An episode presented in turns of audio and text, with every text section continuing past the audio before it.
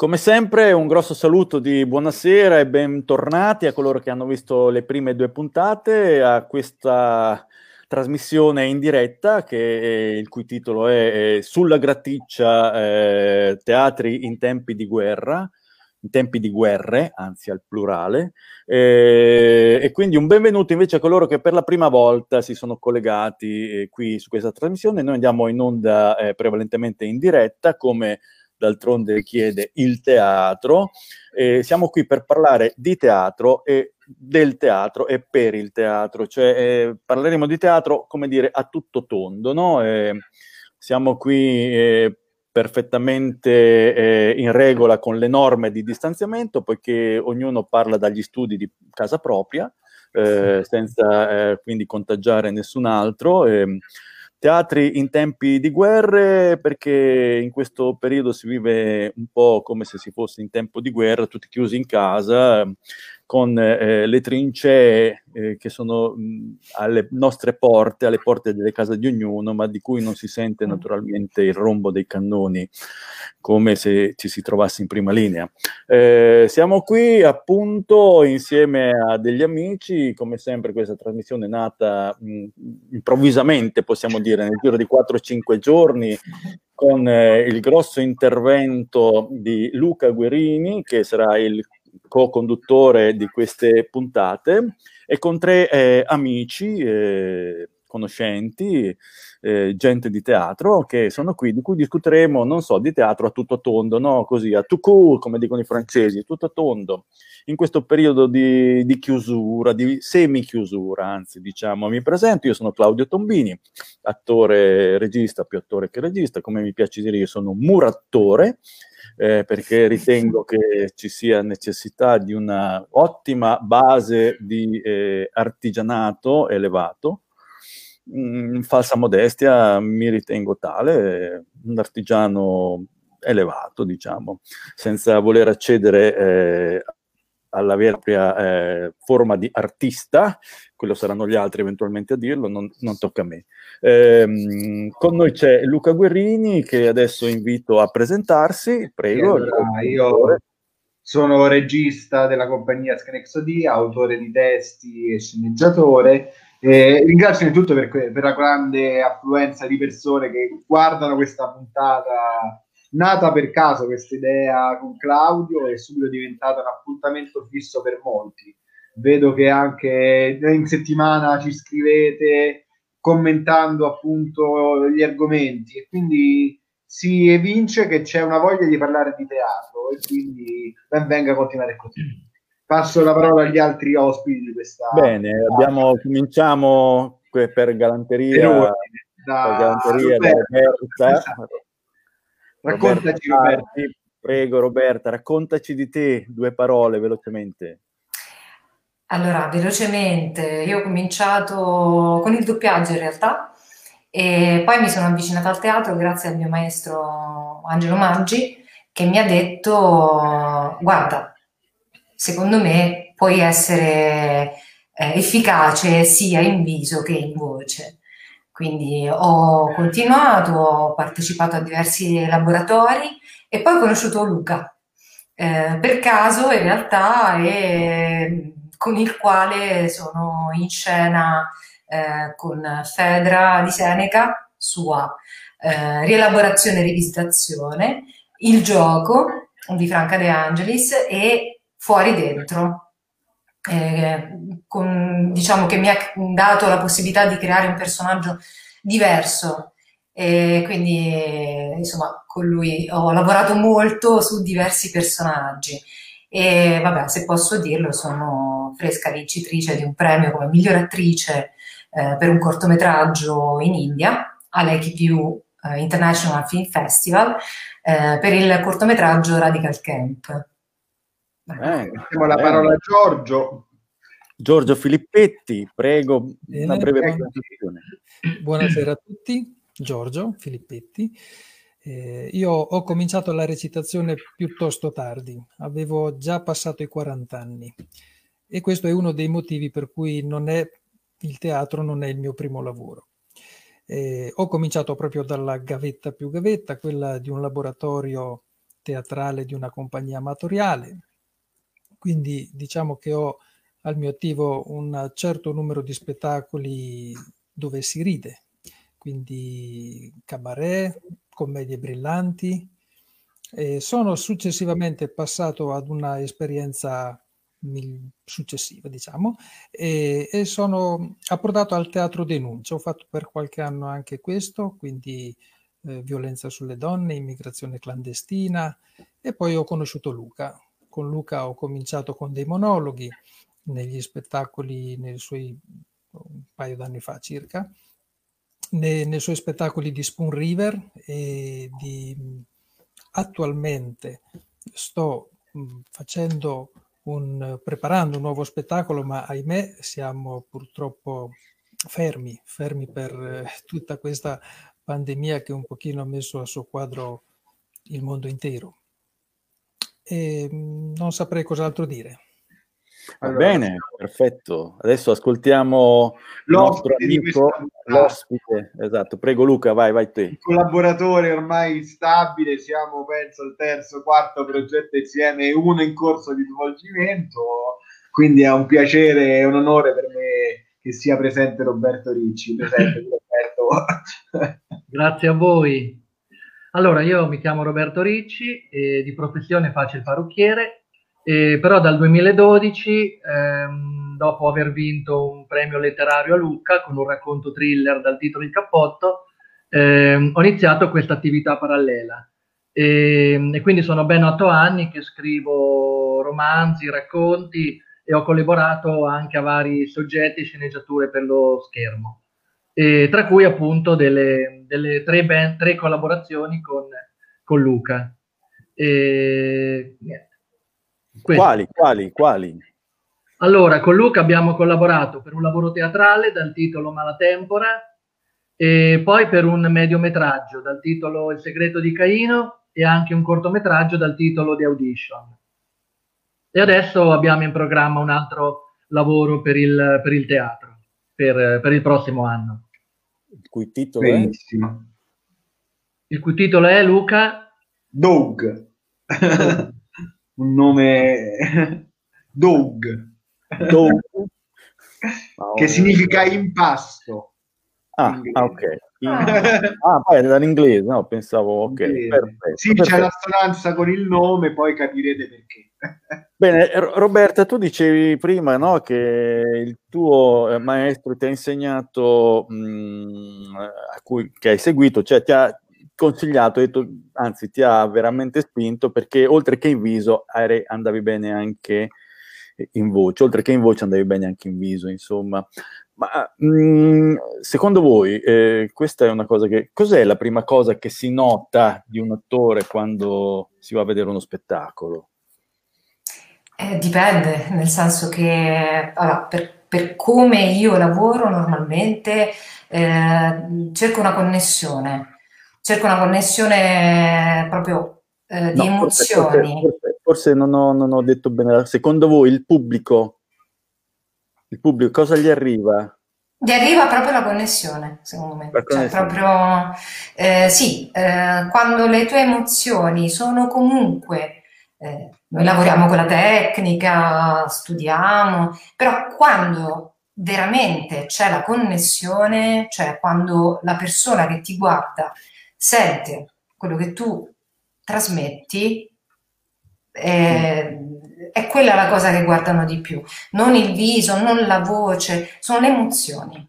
Io, eh, io eh, sono portato a dire che eh, nel 95-99% dei, dei casi la prima cosa che uno spettatore nota quando si apre il classico sipario, quando c'è oppure anche quando non c'è, eh, la prima cosa che si nota, secondo me, è, è il corpo. Cioè si vede un corpo umano che attraversa uno spazio. Ecco. Quindi eh, la corporalità di cui si parla anche a teatro, ma, o non si parla però tanto spesso quanto magari ritengo sia importante, è, è la prima cosa che eh, viene mh, notata da chi eh, guarda. Ecco. Quindi come ci si pone? Cosa ne pensate?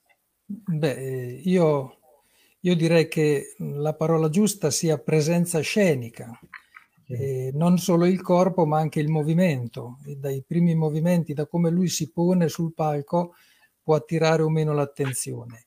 È chiaro che poi subentrano tutta un'altra serie di circostanze, che la voce, la voce è una cosa diciamo quasi indispensabile, una bella voce ti aiuta per più della metà. Questa magari è solo una mia convinzione, però, però credo che una bella voce sia un buon supporto per almeno per un primo impatto con l'attore.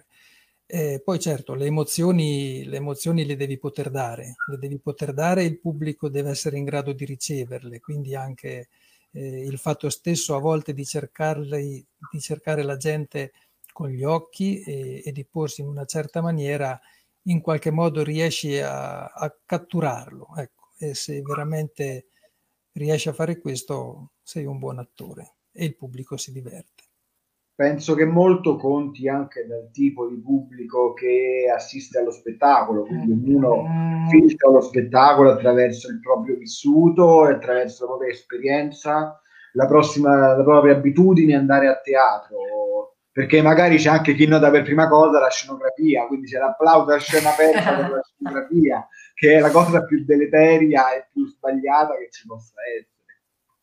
Non mi è mai capitato di assistere all'applauso della scenografia. All'inizio, eh, all'inizio, cioè è una considerazione che sicuramente della quale bisogna tener conto e che va valutata, che ha il suo eh, grandissimo valore perché anche quella è un aspetto artistico, ma ecco, non, a me non è mai capitato. Per te Roberto? Ma io da spettatore, perché non sono un attore, quindi non, sono proprio fuori dal, dal discorso, ma era quello che chiedevo, eh, da spettatore. Però da spettatore, da spettatore a me colpisce molto innanzitutto la gestualità del, dell'attore e poi, come diceva anche Giorgio, è molto importante anche la voce, perché a volte a me è capitato di andare a vedere magari qualche spettacolo teatrale dove magari non riesce a capire bene le parole perché l'attore parla troppo, a voce troppo bassa oppure non, non scandisce bene le parole, insomma, mi è capitato anche questo. Quindi la voce e sicuramente anche la gestualità, i movimenti. Ecco, qui, qui, quindi viene fuori, diciamo, ecco, il lavoro, gli attrezzi dell'attore, no? Il lavoro dell'attore che è, è, quello che avviene al di fuori del palcoscenico, quando magari ci si sta a casa o si fanno i corsi di perfezionamento, durante i quali appunto si, si, deve spingere con la voce anche da soli, passando per matti con i vicini, e, e parlare a voce alta, calzando le finali. Cioè, questo, tutto questo è un lavoro che va fatto, giustamente tu lo metti in, in evidenza. Ecco, il lavoro dell'attore proprio, questo, questo, lavoro che è tanto bistrattato e non riconosciuto, no? cosa si può fare? Per far giungere alle persone il pensiero che quello che si va facendo non solo è un lavoro, ma tra l'altro è anche un lavoro che io ritengo necessario per la socialità. Ecco. Beh, seco- secondo, vai, vai. Me, secondo me bisognerebbe, secondo me ci vorrebbe proprio una, um, un'educazione, cioè forse il teatro dovrebbe essere magari studiato già dalla scuola. Bisognerebbe imparare a fare avvicinare i ragazzi al teatro anche, con, anche appunto proprio dalla scuola, fare un, un'educazione al teatro, ehm, perché per molte persone, molte persone vanno al cinema, magari vedono più volentieri un film, il teatro per molte persone a volte per qualcuno è anche pesante, magari qualcuno, non, secondo me non c'è una grossa cultura teatrale. Ecco, adesso non, magari non, non so spiegarmi bene, però secondo me il teatro andrebbe fatto scoprire da, da giovani, da ragazzi. Beh, Guarda, eh. posso, eh, allora, eh, l'avevo detto anche l'altra volta, commentando la puntata scorsa. Eh, il discorso che il teatro si affronti anche a scuola come attività extracurriculare, ma comunque non necessariamente un obbligo, ma un piacere, è molto bello. Qui eh, da me eh, ci sono tante scuole che hanno compagnie teatrali che sono inizialmente amatoriali, ma che comunque partecipano a concorsi, fanno allestimenti anche studiati, cioè effettivamente studiano il teatro classico, ma anche quello un po' più moderno. Eh, sì, eh, sicuramente appoggio il discorso dell'educazione al teatro, perché poi il teatro è divertente, non è pesante. È divertente l'allestimento, la, la costruzione dello spettacolo. Quindi sì, sono, sono veramente d'accordo. Cioè, dovrebbe essere una materia studiata a scuola e non soltanto al liceo classico, perché è al classico che normalmente si fa, ma anche in altre scuole come attività esterna. Sì, perché anche formativo. esce di un teatro eh. classico morto e finito, è quello che per gli studenti viene esatto. visto, l'Amleto con la calzamaglia e il teschio, no. l'epoca romana con la tunica e così via. Si banalizza. Il teatro è anche formativo, è anche formativo eh. per la persona, perché un sì. ragazzo, una persona che si avvicina al teatro può aiutare a vincere, non so, la timidezza, e sicuramente è molto... La timidezza, Roberto, da attore te lo posso dire, ci sono molti attori che iniziano a fare teatro per vincere la timidezza, in realtà si impara a controllarla, ma non la si vince. È vero. Secondo il mio pensiero, invece, io sarei per poter mettere il teatro alle scuole, addirittura alle medie, scuole medie, perché sì. eh, con, mm, io ho, sto pensando, penso quello che capitava a me. Nella mia città, per esempio, non c'è nemmeno un teatro, uno stabile fisico. Ehm, di dove sei? Un auditorio. Io di, sono, di, sono, di Fossombrone, Fossombrone della provincia. Era un bellissimo teatro storico fino agli anni 60. C'era, c'era, anni 60. È stato demolito. Tu pensa, è stato, è pensa stato questo, questo, già è emblematico de, del discorso che noi stiamo facendo. È stato lasciato Vi, in, andare in malore. Certo. Sì. Vi ripeto, secondo me dovremmo farlo ancora prima, quindi già alle scuole medie, perché eh, ogni bambino dentro di sé coltiva questa passione, o perlomeno la maggior parte, adesso non voglio poi generalizzare, eh, e se noi riusciamo a prenderla nel momento in cui nasce abbiamo più probabilità di farla mantenere nel tempo.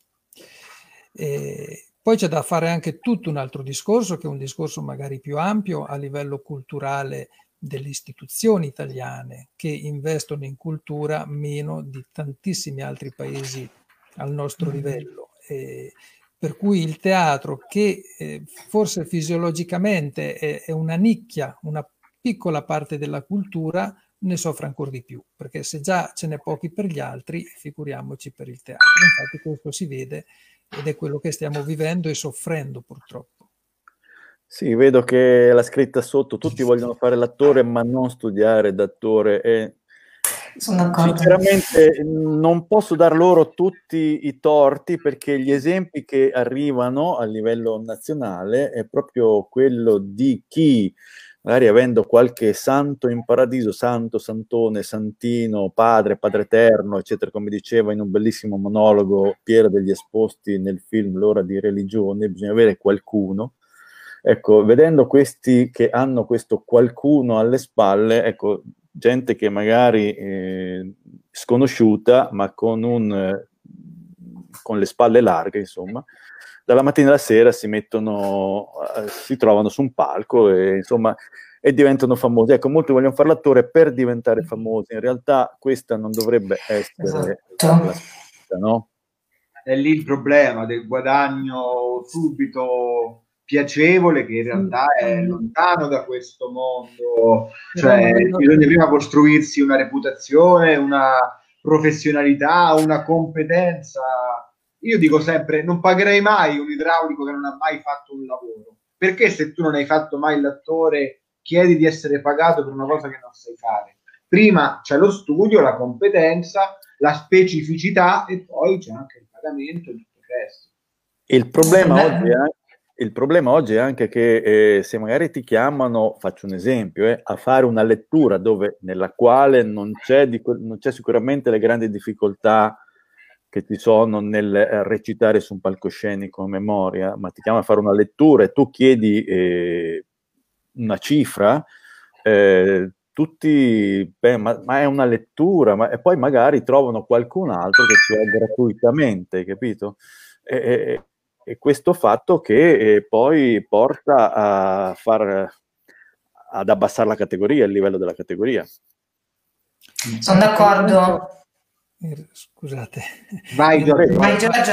In riferimento anche alla domanda scritta lì sotto, eh, io vorrei dire che è vero che non, non, il fatto dello studio è una cosa sicuramente importante, ma anzitutto noi dobbiamo pensare sempre a, ad una concezione statistica. Allora, più persone hanno a che fare in, in anche una piccola parte della loro vita con il teatro e più persone si convinceranno che il teatro sia una cosa bella e da poter andare a vedere.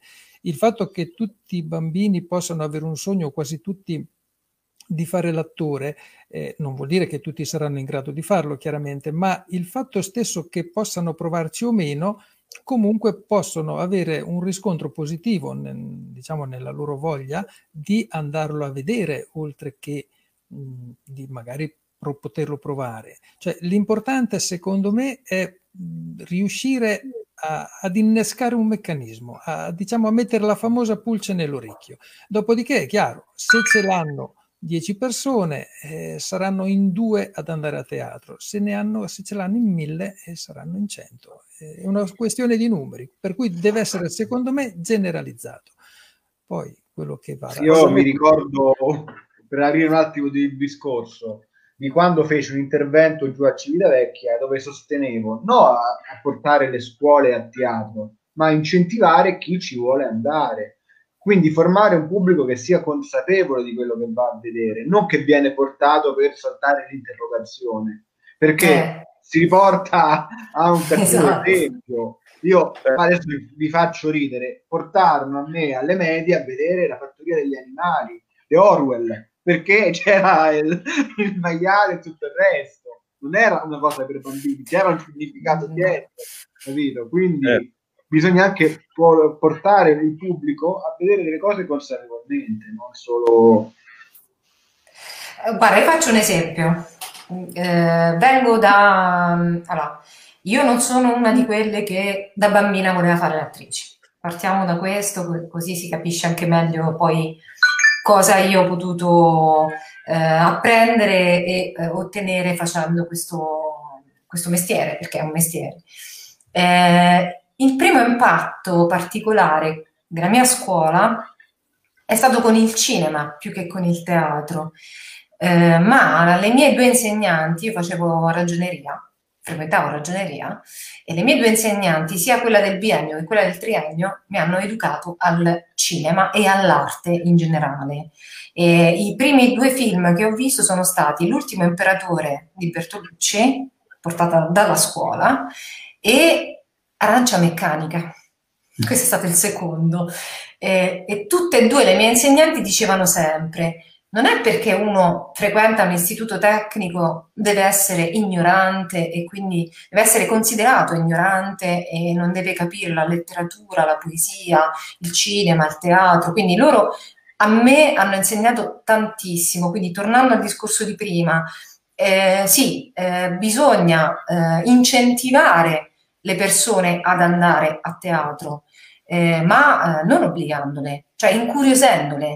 Quando tu appunto, come diceva Rossana prima, dalle elementari riporti, ma non gli fai fare solo la recita scolastica, ma piano piano, con, con eh, situazioni eh, da prima semplici e poi più complicate, insegni che cos'è il teatro, è, è bellissimo. Loro si, si, divertono e poi da grandi saranno quelli che saranno i primi frequentatori del teatro, secondo me. Non è una, una situazione d'elite, un po' come l'opera. Alla fine l'opera è, è lo stesso discorso eh, non è per tutti, Roberto. però piano piano se ti avvicini è, è bello. Roberto, volevi dire qualcosa, Roberto? Vai. No, no, condivido quello che stava dicendo Roberta, infatti, un po' anche come l'opera. Cioè, comunque, mh, uno spettatore deve essere, deve, bisogna già informarlo su anche quello che va, che va a vedere. Non puoi portare dei ragazzini a vedere magari una cosa che non capiscono, che non comprendono, che li annoiano anche perché si farebbe poi un effetto contrario, cioè mh, li si allontana dal teatro invece che avvicinarli. Secondo me, eh, tra l'altro, bisognerebbe proprio far giungere l'idea ai, ai, genitori prevalentemente, quindi a quelli più grandi, dell'importanza di quello di cui stiamo parlando adesso. Eh, bisognerebbe proprio inculcare l'idea dell'importanza ai genitori nel prendere i propri figli e portarli anche dentro i musei, eh, qualche volta, magari non sempre, ma qualche volta, eh, cioè eh, senza fermarsi semplicemente ad andare al parco giochi o eh, nei punti di svago, ecco, o a sciare, per carità bisogna andare, per carità non in questo periodo naturalmente, adesso la butto lì, ho detto la prima cosa che mi è venuta in testa, la, la prima cosa che mi è venuta in testa, eh, e quindi, cioè, eh, perché credo che eh, se tu da bambino con i tuoi genitori magari ti annoi al, al, museo, magari ti annoi, però con gli anni, col tempo, eh, qualcosa ti torna, ti riaffiora, cioè radicalizza dentro di te, ecco. È giusto, è giusto, è quello che proprio dicevamo, deve partire un'informazione, deve partire dalla famiglia cosa andare a vedere, non perché c'è il volto televisivo che magari il ragazzo ha visto nel film, nella fiction, dice vedi era nella nostra città, andiamo a vederlo. Eh, esatto. Non è quello che forma, anche perché porta a niente. Anche perché, eh, ripeto, recitazione di fiction televisiva è diversa da recitazione teatrale, quindi a mio modesto parere ho visto, ho visto alcuni, alcuni eh, attori famosi, recita- attori famosi televisivi naturalmente, cinematografici, re- cinematografici recitare a teatro, eh, sinceramente mi, è, mi, era passata la voglia di essere lì dentro, ecco. Perché nella costruzione di uno spettacolo eh, tutta la compagnia viene portata al livello di quello che si trova, eh, diciamo, eh, a essere la punta dell'iceberg, ma se la punta dell'iceberg è, fuoriesce appena appena dall'acqua, sotto c'è, c'è poca roba, ecco, eh, cioè c'è quasi nulla. Se invece la punta dell'iceberg è, è, è di un valore eh, elevato, allora tutti gli altri sono costretti e mh, spinti a essere eh, anche loro a tirare fuori eh, di più eh, le loro capacità e quindi a migliorarsi. Ecco. Sì, invece sbiglietta il volto televisivo, a prescindere da che, da che, cosa porti in scena, se è una commedia più leggera, se si ride o è qualcosa di più serio, l'importante è che sia riconoscibile. Comunque, e infatti sì. questo è il problema anche della categoria, che ci sono bravissimi attori validi che hanno studiato, ma non hanno il nome televisivo che faticano maggiormente ad imporsi e quindi alla ricerca del ruolo giusto per trovare la propria strada. Ora bisogna mettersi d'accordo anche su una cosa, cioè sulla parola studiare, no? Perché è vero, studio, lo studio migliora, certo, ma se tu non hai una base valida, naturalmente eh, non, eh, non puoi assurgere a chissà quale vette, no? Però puoi sicuramente migliorare, questo sì, questo è indubbio. Eh, così come se tu hai già eh, di tuo tantissimo ma non lo coltivi, è come eh, l'albero delle mele che dà sempre buoni, ottimi frutti, ma se non gli dai l'acqua, che sarebbe lo studio, eh, dai, dopo un po' avvizzisce e muore, no? oppure rimane fermo dov'è. Eh, comunque anche sullo studiare, dicevo, bisogna mettere mh, i puntini perché la gente quando pensa a studiare pensano ai libri, alla formazione, a stare dentro casa, ma non è solo quello, cioè Totò non ha fatto mai nessuna scuola riconosciuta, però andava a vedere tantissimi spettacoli teatrali e poi tornava a casa, si metteva davanti allo specchio e stava le ore lì a ripetere tutte le varie macchiette, le varie, i vari personaggi e le varie battute. Quindi... il lavoro dell'attore fondamentalmente è quello di osservare nel senso che eh, a parte appunto quello che dicevamo prima dei classici, quindi de, de, delle, dei vari spettacoli che sono stati già scritti, è quello di osservare la quotidianità, eventualmente di imitarla, imitarla, eh, facciamo quelle virgolette, diciamo, eh, quindi di avere veramente un buon spirito di osservazione per cercare di non essere necessariamente una macchietta della persona che deve interpretare, ma di capire appunto, come dicevamo prima, i movimenti del corpo, quali sono, come si cammina, cosa si fa, senza imitarli, ma rendendoli propri. Questo è il lavoro della, dell'attore, quindi questo è lo studio. Leggi, guardi spettacoli eh, e ti, ti, proprio ti confronti con le persone vere. Almeno questo è quello che mi è stato insegnato. Cioè, se non sai farlo nella realtà, non lo saprai neanche fare nella finzione. È un po'. Devi comunque avere anche un lato caratteriale che ti possa aiutare. L'empatia è una cosa fondamentale eh, perché noi dobbiamo osservare la realtà, ma se poi non riusciamo a riprodurla, non riusciamo a fare i esatto. sentimenti che vediamo, eh, la cosa poi rimane inutile. Esatto, esatto. Come dicevo anche l'altra volta, Stanislavski avverte che a volte eh, la tecnica, quando tu non hai eh, l'ispirazione, la tecnica ti aiuta poi a trovarla. Qui c'è una domanda per Roberto proprio, a cui è invitato a rispondere. Eccolo. e nel testo no, scritto quanto dicendo... quanto ti osserva? Io riallacciandomi un po' al discorso che, che, fate voi, che dicevate adesso dell'attore, un po' come nel mio campo, no? Eh, tutti vogliono scrivere, tantissimi vogliono fare, scrivono, fanno gli scrittori, ma pochissime persone leggono. E quindi ecco, si riallaccia un po' anche al discorso che facevate voi, tutti tutti scrivono, però poi alla fine in Italia si legge poco. Mm. E se non leggi non puoi scrivere. Ma esempio tu Roberto, quando scrivi, eh, perché scrivi? Ma io scrivo, eh, io è una passione che ho sin da ragazzino. Io scrivo thriller eh, e horror, quindi la scrittura mi è sempre piaciuta, sin da quando andavo a scuola, alle medie e così. Ho sempre scritto e poi beh, le cose che scrivevo le tenevo dentro il cassetto, così. E, mh, per, me è una, per me è un modo di, così, di, è una a parte che è una grande passione, ma poi è un modo anche di tirare fuori tante, mh, mi aiuta nello stress, mi aiuta, per me è un modo di anche di scaricare tante ansie, tante cose. E, e scrivo, io scrivo la sera, scrivo la domenica, e ehm, per me è una gioia, cioè io quando mi metto lì a scrivere mi passano le ore e per me è, è bello, cioè è una cosa che ho dentro, mi viene da dentro. Ma ci sono dei, degli eventi che ti spingono a scrivere, dei fatti, delle sensazioni? No, no, no, no mi viene un'idea. Eh, mi viene un'idea, così mi viene un'intuizione e poi dopo comincio a, a prendere appunti, a elaborarla, così, fino al momento in cui nasce poi la storia, il racconto, il romanzo. Però non, non così scatta in un momento. Per esempio, uno dei, dei, miei romanzi, dei miei romanzi più belli mi è nato quando ero al mare, quindi niente, una situazione proprio di massimo relax. Stavo lì, mi è scattata un'idea, sono arrivato a casa, ho, ho preso appunti e poi è nato questo romanzo. Non c'è un, un momento. Sì, sì, è quello. Pure io, per esempio, scrivo senza sapere che storia sto raccontando cioè, molte volte lo condivido con voi su Facebook e non so che storia sto scrivendo. Cioè, è come se mi dettassero quelle battute. Cioè, da un personaggio nasce il personaggio dopo, come risponderebbe a quella battuta, a quella reazione. Quindi da causa-effetto si va alla scena dopo.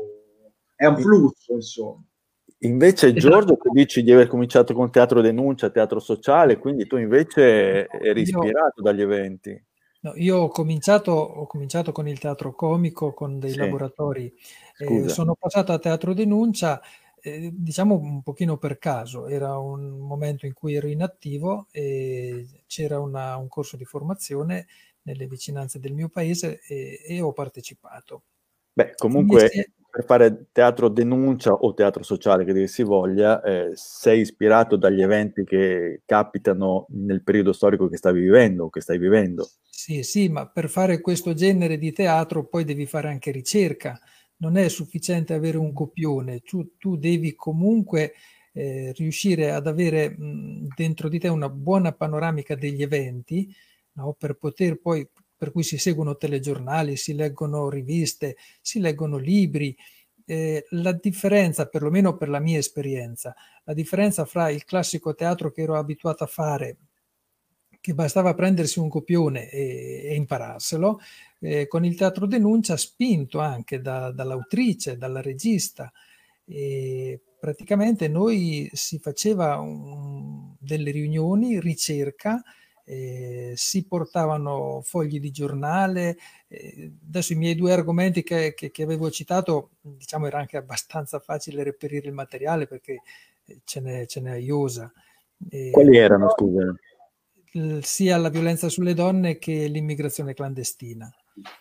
Però poi tu dovevi, dovevi praticamente anche eh, riuscire a portare il, il, tuo personaggio, perché poi comunque sia si aveva dei personaggi da, da, interpretare, dovevi portare il tuo personaggio ad essere il più credibile possibile e quindi dovevi sentirti dentro di te eh, le, le, frustrazioni le cattiverie anche quando, quando era necessario, eh, che non, non ti lasciavano poi così tranquillo alla fine della performance teatrale. Ci sono sempre degli strascichi che ci si porta dietro, specie quando ci sono delle emozioni intense. E quindi tu, tutto qua praticamente era anche un continuo cercare le cose e poi riprodurle davanti ad un pubblico. Io però vorrei spezzare una lancia a favore del cosiddetto teatro classico perché se è soprattutto del testo classico, perché se è, è classico ed è arrivato fino a noi, quindi eh, vi è della contemporaneità, vi è de, della, dell'attualità comunque, no? I, i, temi, I temi che tratta, tra virgolette, il teatro classico, il testo classico, chiuse le virgolette, sono temi che eh, riguardano l'uomo e l'uomo alla fine è sempre uguale a se stesso. Cosa ne pensate? Sì, sì, facevo proprio questo discorso recentemente, quindi da poter portare un'opera anche a vari livelli, in varie location, in vari periodi storici, rende sempre attuale, quindi non fossilizzarsi magari sul periodo storico in cui è stata composta, realizzata. Ponevo caso, infatti, nel nostro passato abbiamo fatto un Molière ambientato in una palestra dell'est europeo, eppure funzionava lo stesso. Non è che snatura l'opera, oppure adesso c'è la critica nei confronti dell'ultimo Natale in casa Cupiello fatto da Castellitto, che molti sono lamentati sul fatto che egli non sia napoletano, ma dicevo in un post recentemente, appunto, sarebbe fattibile anche ai Caraibi in casa Cupiello per la forza che ha. Ma cioè. eh, se prendiamo l'esempio, a parte lo spettacolo teatrale, ma comunque nasce uno spettacolo teatrale, adesso datemi sta licenza, eh, il mio grosso, grasso matrimonio greco, ehm, che deriva da un testo teatrale della, dell'attrice principale e regista del, del film, eh, racconta proprio questo, cioè racconta la quotidianità di alcune comunità che hanno delle caratteristiche peculiari, che possono essere greci, ma possono essere napoletani, ma possono essere spagnoli, ma possono essere eh, arabi, cioè mh, le caratteristiche peculiari di una società o di una situazione si possono ambientare dove vogliamo. Quindi sì, ehm, non c'è questa, questa differenza così tanto spiccata ho fatto questo esempio perché poi eh, comunque il testo di quel film, che era uno spettacolo teatrale con una uh, one woman stand, diciamo, era una stand-up comedy, eh, però comunque raccontava questo, raccontava le difficoltà e le peculiarità di, di eh, alcune società. Mm, quindi Roberto da scrittore e da lettore, prima che scrittore, anche lettore giustamente, come hai sottolineato. Ma guarda, io secondo me, cioè, a me piacerebbe, mh, a me piace molto scrivere per il teatro. Eh, l'ho fatto una volta con Luca e, mh, e, l'ho fatto anche in un'altra occasione che però poi non è andato in porto. E, mh, secondo me, eh, ecco, dal punto di vista mio, cioè il genere che io scrivo, a me per esempio piacerebbe molto se venisse portato il, il, giallo in teatro, perché magari in teatro a me è capitato di vedere alcune cose sempre le solite, è capitato di vedere Agatha Christie, La trappola per topi, insomma più o meno sempre quei lavori lì. E secondo me sarebbe anche bello se ci fossero anche lavori originali, adesso non dico solo giallo, ma anche di altro genere, però delle, più, lavori, più lavori inediti, più autori che scrivano testi originali per il teatro, perché ne vedo pochi, però io, come ripeto, non ho una cultura teatrale, quindi magari posso dire anche qualche sciocchezza, non lo so, però mi piacerebbe anche vedere qualche lavoro nuovo in teatro, scritto da un autore nuovo, e secondo me sarebbe bello e forse potrebbe anche portare, incuriosire anche una fascia di pubblico che magari, diciamo così, magari non ama il teatro quello più classico.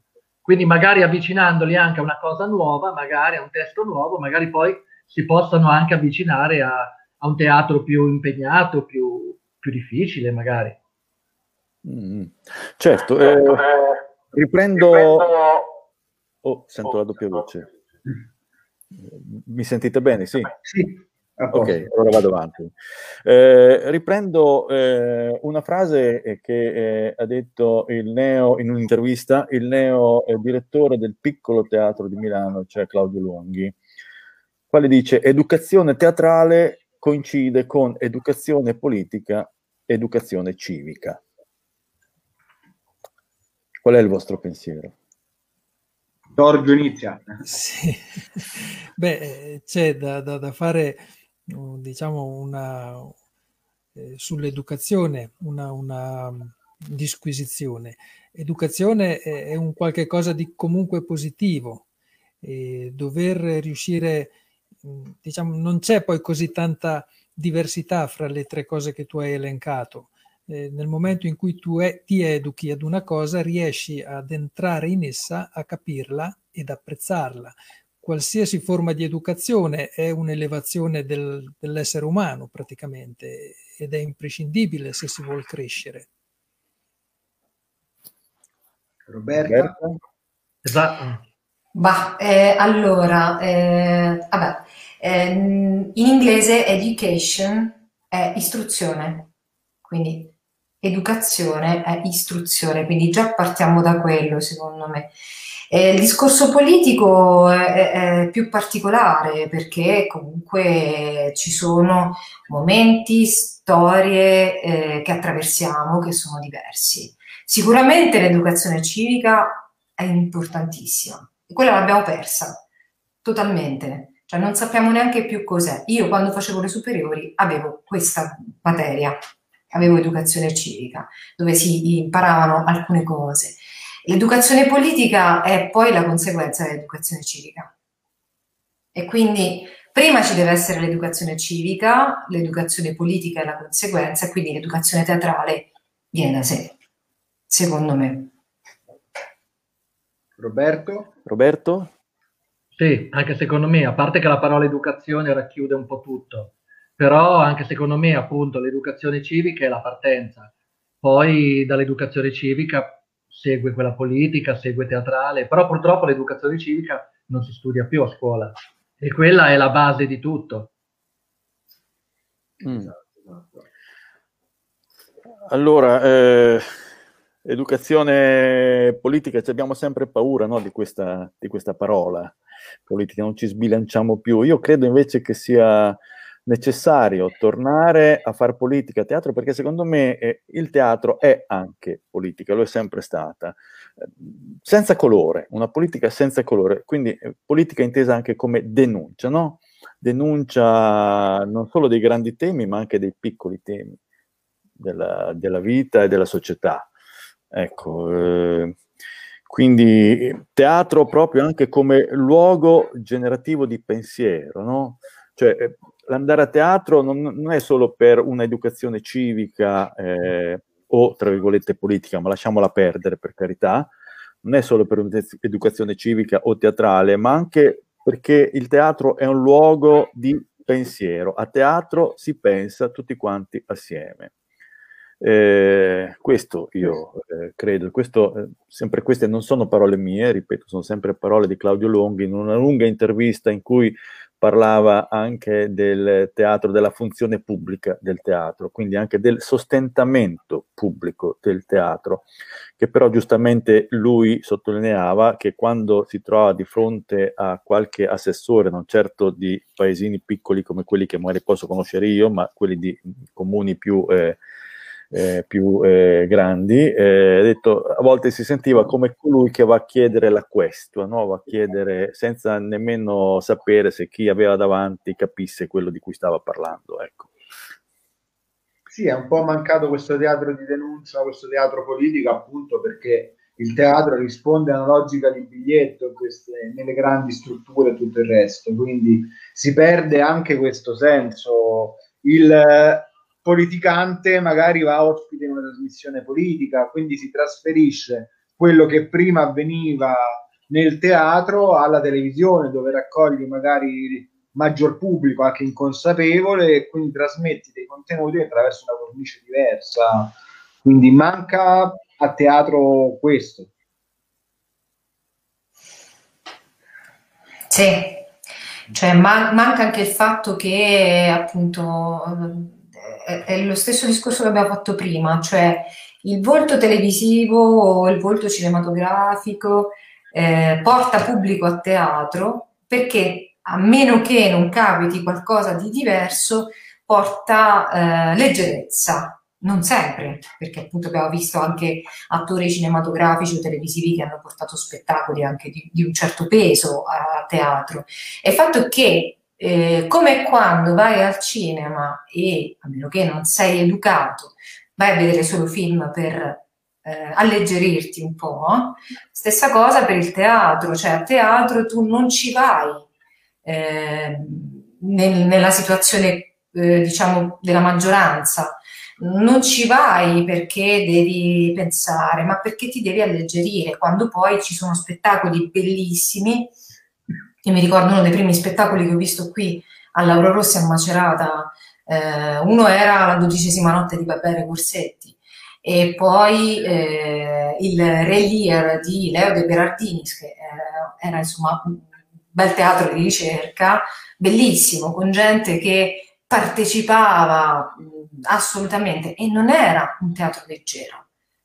Faceva pensare un bel po', era anche molto politico, però comunque eh, la gente stava lì e si divertiva. È sempre quello che diciamo, cioè c'è il problema di concepire il luogo teatro come un luogo eh, o d'elite oppure eh, troppo per divertirsi. Questa è la non educazione, secondo me, al teatro. Ecco, questo volevo dire. Bello. Perché manca una politica culturale è per quello, è per quello esatto. che deve essere, deve essere immesso nelle menti da giovani. Esatto. Eh, perché bisogna crescerci con una mentalità simile, altrimenti tu vai solo come vai in discoteca, come vai a fare qualsiasi altra cosa divertente per lo scopo unico di divertirti. Se tu esatto. devi avere qualche cosa di più, eh, bisogna che qualcuno, ritorniamo alla famosa parola educazione, ti educhi. Perfetto. E questo lo può fare solo la scuola, a mio avviso. Infatti per scrivere Cecilia riguardo il punto che dicevamo, tutti i tre tipi di educazione trattano dei valori a vario titolo, sono strettamente collegate. Esattamente, sì sì, sono d'accordo. Abbiamo demandato il divertimento alla semplice risata, no? Un po'. Il divertimento non è solo la semplice risata o la risata sganasciata o il tenere e fare male, il far male delle mandibole da ridere per un'ora, un'ora e mezzo, come è capitato a me vedendo Bergonzoni, esempio, eh, dove faceva male veramente le mascelle per un teatro che comunque alla fine ti faceva pensare tutto ah, su, sui giochi di parole, sulle, sulle emozioni, sulle sensazioni, insomma che evocavano queste parole. Voglio portare un esempio un po' diverso di questo. Quando stavamo in accademia, noi avevamo appunto studiando lì la gratuità per andare a vedere degli spettacoli. Quando si trattava di spettacoli comici, la cosa era un po' più vista di marocchio da parte del teatro. Sembra che tu ne volessi marciare per andare a vedere il comico, mentre magari a uno che vuole fare eh, il comico, l'attore comico, può essere formativo, educativo vedere un comico famoso. Quindi non è una serie A, una serie B. no. mentre magari c'è un po' quest'ottica. No, beh, Goldoni faceva teatro comico del tempo, cioè leggero se vogliamo, ma eh, eh, trattava profondamente i vizi e le virtù del, della società veneziana e italiana e europea di quel periodo, ecco. No? Quindi sì. il ridere non è male, che oggi si è demandato il divertimento al solo, eh, al solo ridere, quando invece il divertimento è vedere anche un qualche cosa che ti appaga o ti fa pensare o ti, che, che ti chiarisce no? un aspetto, un concetto, ti fa vedere un'altra, un altro aspetto del problema che, al quale tu magari non avevi pensato. Roberto, dici? No, io stavo pensando a quello che stava dicendo lui, però purtroppo io, oggi mh, vediamo proprio una, un crollo da un punto di vista proprio di, di cultura cioè vediamo quello che ci propone la televisione, quello che ci propone mm, sì, le reality, tale, tutti i programmi assurdi, comunque purtroppo non c'è, più, non c'è più cultura, cioè purtroppo c'è un abbrutimento al pubblico, il pubblico non, non è più abituato a vedere una cosa, mm, una bella, un bel lavoro, a vedere un, un bel lavoro teatrale, un bel film, un bel... Oggi sono stati, come posso dire, cioè oggi stato abbruttito il pubblico, cioè l'abbiamo proprio eh, l'abbiamo spento, cioè non è abituato a ragionare, è, è, tutta la, la, società di oggi, non è solo un discorso legato al teatro, è proprio una, un discorso generale. Certo, certo, certo ma eh, certo, mi, mi, viene da pensare anche che se tu vuoi andare a teatro, no, magari devi partire con la macchina, vai in città, non riesci a trovare il parcheggio, poi magari lo trovi e costa magari 10 euro Dopodiché vai a teatro, spendi 30 euro per stare seduto e vedi un qualche cosa magari che nemmeno ti piace, esci fuori, vai a mangiare un qualche cosa, una pizza, una birra, rispendi altri 30, cioè alla fine fai il conto, sono 70-80 euro che ti escono e non tutti se lo possono permettere, non tutti se lo per vedere poi qualcosa che magari non ti ha nemmeno soddisfatto perché eh, però eh, qui c'è un altro aspetto, secondo Questo me. Questo però vale anche per il cinema. Certo, cioè, cinema come uno più... esce per andare al cinema, può andare a teatro. Cioè, sì, il... non è proprio, cioè, secondo esatto. me... Sì, sì, infatti volevo dire un'altra cosa che, esempio, capita a me a volte spesso, che mh, mm, cioè, a volte per andare a fare una passeggiata o una corsa eh, in, campagna eh, con questo tempo invernale, a volte manca la voglia. Allora mi forzo ad uscire, eh, ad andare, e poi quando torno, benché stanco, sono contento di averlo fatto. Ecco, bisognerebbe, secondo me, ritrovare anche questa forza all'interno delle famiglie, proprio per quello che dicevamo prima.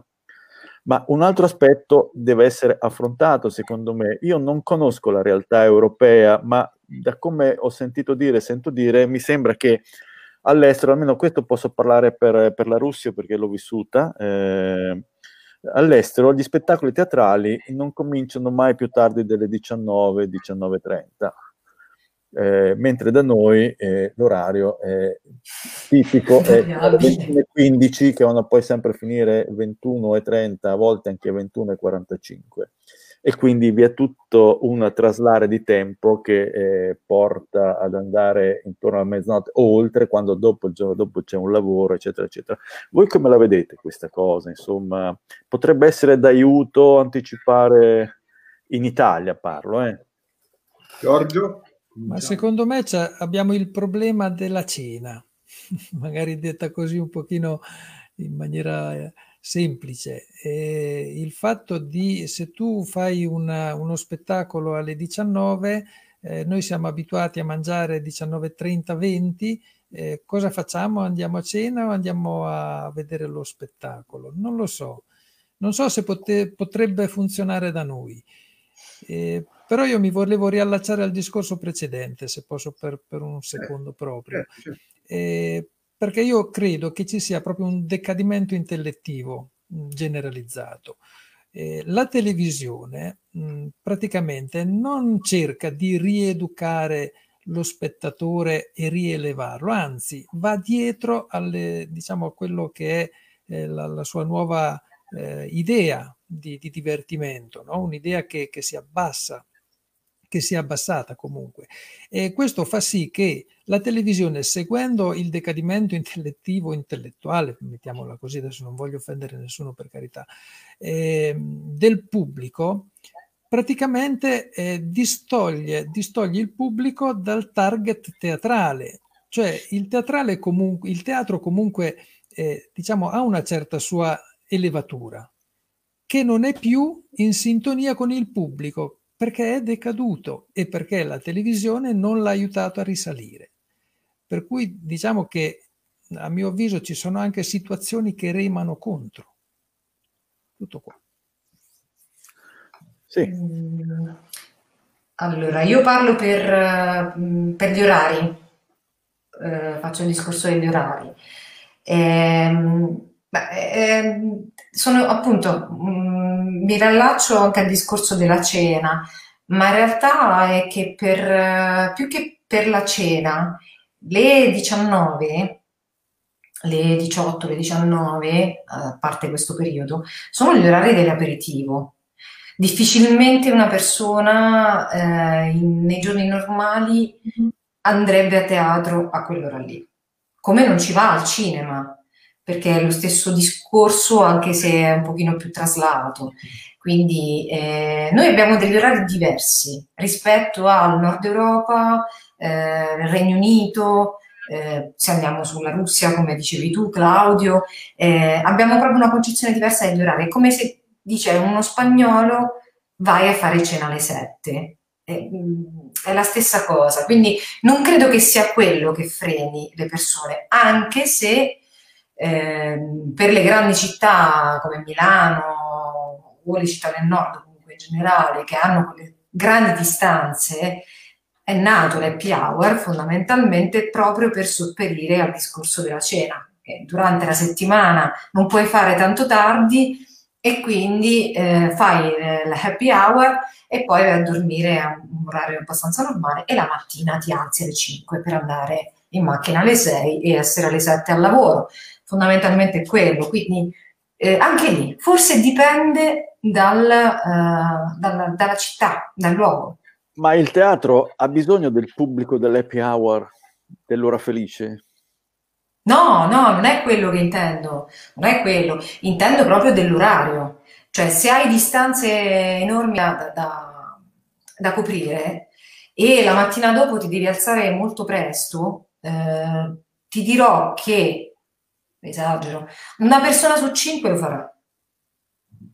È piuttosto disposta ad andare a teatro eh, anche alle, alle 8, alle 9 e andare a dormire a mezzanotte, alzarsi presto la mattina e andare al lavoro, ma le altre 4 no. E questa è la difficoltà, non intendo proprio del, del chi va a teatro non è lo stesso che va alle hour, a meno che non è appunto uno spettacolo che ti permetta la visibilità, come può essere la Scala di Milano o, o l'Opera che sono, mm, sono delle situazioni differenti. Quindi non è, non è. Era stato fatto per esempio l'esempio del sabato alle 18 più che alle 19. Era per trovare la doppia il sabato, però porta chi è, chi è, casalingo, chi è in pensione, dipende dal target di pubblico che cultivi oggi. Non si può pensare di trattare il teatro come il cinema, perché anche esatto. Se, lo spettacolo delle quattro di lavorante è vuoto come al cinema, cambierebbe. Non è l'orario il problema. No, no, eh, non era questo. Eh, mettevo, in, mettevo, in, relazione la differenza tra eh, la, l'abitudine italiana e quella straniera. Dove io comunque mi sono trovato bene eh, andare a teatro alle 7, 7 e mezza, per carità. No? No, no, ma hai ragione tu, Claudio. Esatto, eh, ecco. Hai ragione e, tu, Claudio. Eh, è proprio la differenza. E sullo scadimento, sì, è vero, c'è stato, Giorgio, uno scadimento intellettuale, intellettivo, ma più che altro c'è stato uno scadimento nella volontà delle persone di volersi forzare a fare un qualche cosa, come io che mi forzo ad andare a correre c'è stato uno scadimento, cioè ci si è eh, rilassati a rimanere eh, nella tranquillità della casa. E là, chi è? Però, Anche però noi siamo hanno trovato questa trasmissione alle 20, infatti, ah. non alle 21 categoriche come magari altre alternative. Questo è successo perché hanno poi trovato pane per i loro denti. Cioè, eh, il fatto di un decadimento che, che, ci può stare. Che c'è, che c'è, certo. Poi, poi gli sono andati dietro tutti i media, capito? Mm, e per sì, cui... sì, no, sto dicendo che eh, ci si è proprio eh, abituati alla, alla comodità, no? al, al, ci si è adagiati no? sul, sul, sofà di casa. Eh, e quindi manca la forza di volontà di alzarsi per andare a condividere insieme a qualcuno eh, un, un, evento come quello teatrale, qualcuno che non si conosce, che magari non conoscerai mai e con cui non parlerai né parli mai, ma comunque in quel momento lì questa comunione di intenti e di pensieri in quel luogo sacro che è il teatro eh, si percepisce a livello di inconscio. Ecco, si sta perdendo un po' questo, secondo me. Sì, è vero. Incontri persone che mai avresti pensato di incontrare e che condividono con te l'esperienza dello spettacolo che, che vedono, a cui assistono e poi magari continuano a seguirti perché ehm, gli piace quello che tu trasmetti, come tu lo fai, non tu nel senso io personalmente, ma la compagnia oppure proprio la costruzione e ti permette di incontrare persone tanto diverse che, che la pensano magari anche eh, in una maniera opposta rispetto alla tua, ma mm. il confronto è la cosa principale, proprio è fondamentale. Per il teatro, ecco, quello è poi, quella è poi la differenza tra il teatro e il cinema, secondo me cioè con il teatro hai immediatamente la sensazione di aver uh, catturato qualcuno, di averlo colpito, di, di, averlo portato con te in un viaggio. Nel, nel, cinema questa cosa non può essere fatta e quindi l'attore teatrale da questo punto di vista è quello che deve, deve dovrebbe essere più empatico nei confronti del pubblico e, e quindi avere un, uh, un rapporto diverso. Mm. Bene. Abbiamo tutto il tempo di produzione. Okay, okay. Eh, abbiamo, abbiamo forato di poco l'ora. Mm? Sì. Abbiamo forato di poco l'ora, quindi il nostro incontro. Salutiamo i nostri ospiti, ringraziamo a tutti di aver seguito questa puntata. Torneremo alla stessa ora. Con un, nuovo un ringraziamento a Roberta, a Giorgio e a Roberto. Eh, grazie a, grazie a voi e buona serata a tutti. Arrivederci sul palco. Speriamo presto.